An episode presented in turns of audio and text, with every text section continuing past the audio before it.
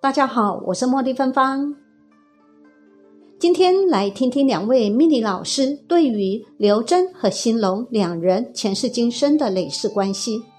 两位老师所看到的前世情形不同，很大可能原因是不同一世。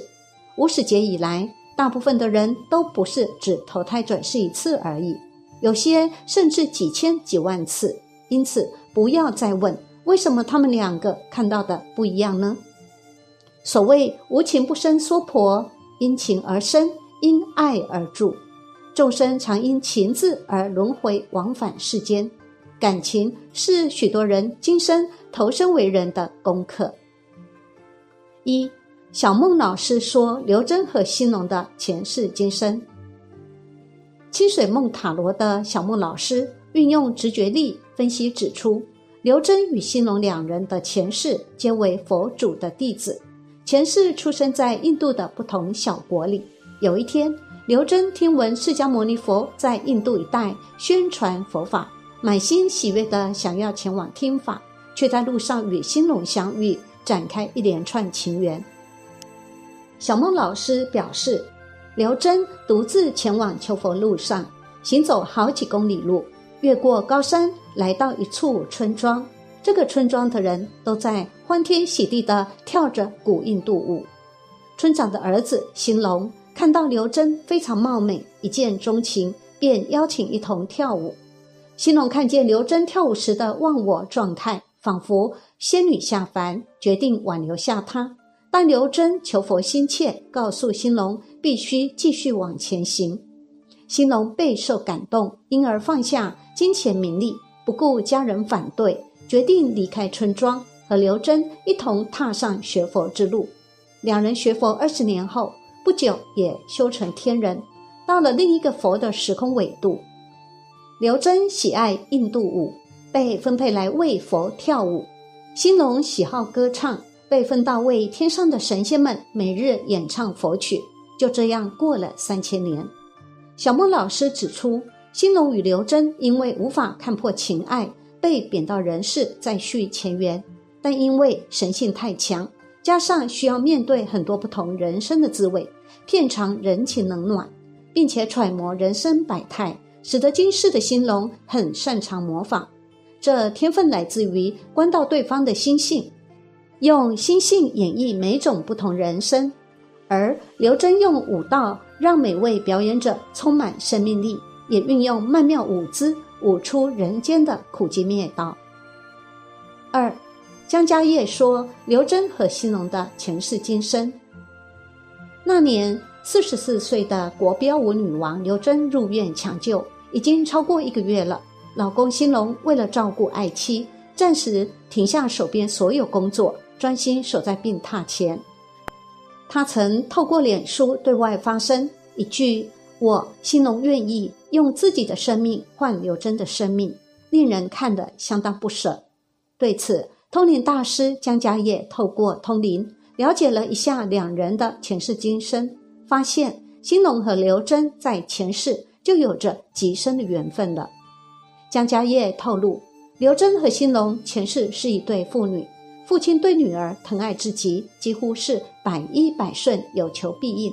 女儿虽然调皮爱玩，但还是很孝顺父亲，也不会超出父亲的规矩。父女俩感情非常好。然而，父亲却在四十五岁那年发生严重车祸，导致严重残废和脑部受伤，经常因为昏迷失去意识，双脚截肢，又因为腰椎重伤无法坐起来，生活难以自理。而女儿虽然不舍父亲，却仍坚强地面对现实。放下一切，专心照顾父亲，并把父亲当作婴儿般的疼爱，又哄又亲，还唱歌讲故事。在他细心的照料下，父亲曾经逐渐恢复意识，但是十年后还是因病过世了。父亲离开人世前，紧紧握着女儿的手，眼眶泛泪地说：“希望欠女儿的来世再还。”而今生两人再度重逢。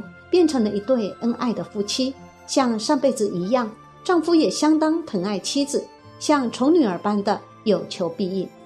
然而，刘真如今却突然倒卧病榻，和死神搏斗，看在新龙眼里，肯定又害怕又伤痛。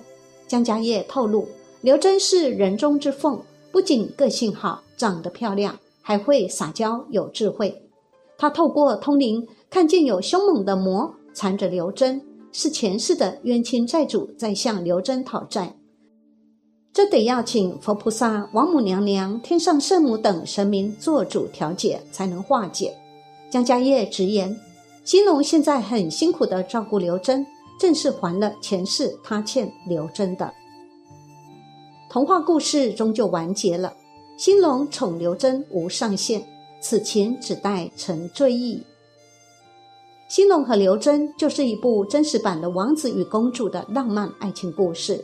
只不过童话里故事多半就到王子和公主浪漫结婚就无下文了，而兴隆和刘真虽然生了女儿妮妮，一家成了三口后，浪漫情怀却从未改变。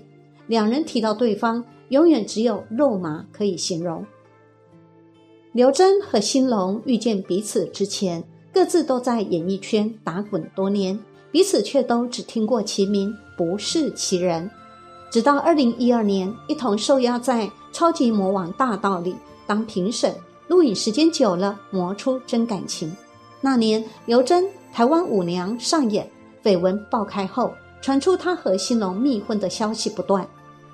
身为该舞剧总监制兼她的经纪人的范可清，上张小燕节目时，曾经跳出来说：“她要不要结婚，我管不了，但绝对不能怀孕。”这出戏要演到年底，怀孕怎么跳啊？直接证实了真龙恋。恋爱谈了两年，新龙选在夏威夷的欧胡岛，给了爱妻一场梦幻的白色与粉红色婚礼。排场加宾客来回机票，买单下来大约是七百万元。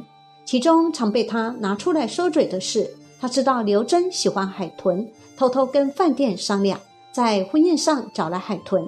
在全场宾客面前表演跃龙门秀，一次五万元，结果跃第一次没拍到，再来一次，前后共跃了三次。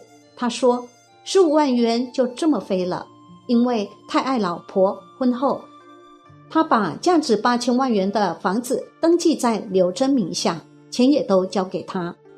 兴隆曾经说过一个故事，有一回在法国旅行逛街时，刘真看中一个包包。但要价十多万元，他舍不得买，兴隆默默记在心底。找了一天，以要工作三四天为由向他告假，特地飞到法国买了一个回来，并选在他生日那天放在他的枕头旁，给了刘真一个大惊喜。老友兼老板的吴宗宪听了大骂：“这不是神经病吗？来回机票都可以再买一个新的包了，所有的贴心动作。”不在乎背后价钱，都只为博得刘真的嫣然一笑。婚后，兴隆的前世情人女儿妮妮出生了。两岁时的妮妮有一天脱口对兴隆说：“老公干嘛？”兴隆在一旁得意的笑。刘真听了大惊，然后抓住妮妮的肩膀，认真说：“老公是我叫的，不是你该叫的。这是一种争风吃醋，还是眼里容不下另一个女人呢？”刘真说：“是内心百感交集啊！这家人当时多幸福甜蜜。有了女儿，刘真仍然有她独门御夫术，让兴隆离不开她。她说，婚前就相当崇拜兴隆，婚后继续靠夸奖收服。因为兴隆常一时兴起就抓起吉他演唱，这时刘真会立刻放下看到一半的韩剧，专心听完并热烈赞美。”我平常不会甜言蜜语，也不刻意撒娇，但一定要适时肯定先生。两人让人讨论最多的就是那年吴宗宪在节目爆出新隆中了两亿乐透，扣完税还可以拿走一亿六千万。这事据说兴隆忍了两年不敢对外透露，就怕亲朋好友上门借钱或家人人身安全。没想到私下告知老板吴宗宪。被他大嘴说出去了，这也让大家恍然大悟：为何兴隆有钱付七百万婚礼费用，买数千万房子，还自费发了几张唱片？好友丁柔安说：“我以为他唱 pop 有赚到钱呢。”但驻唱歌手哪来那么多酬劳啊？有一回，新龙上张小燕的节目受访，透露买房装潢过程，才发现他极重视生活品味，家里一定要有录音间，而客厅里的地毯要长毛，不能短的，要越长越好。这被张小燕笑亏说：“你是头上无毛，所以地上毛要长，是吗？”新龙平时不爱出门，所以把家装潢得像电影院，隔音门一定用最厚的，地板底下还得用海沙来隔音。这些花费都非一般演艺圈人能及。二零一七年，刘真出新书《刘真的幸福追爱记》，签书会上，新龙捧着花束现身。满口宝贝叫个不停，两人还硬要求当众接吻。新龙紧紧搂住老婆，欲罢不能，一吻再吻。当时充满浪漫闪光，至今令记者印象深刻。而这些短暂的美好，竟然就在刘真手术出意外后骤然画下句点，令人唏嘘不已。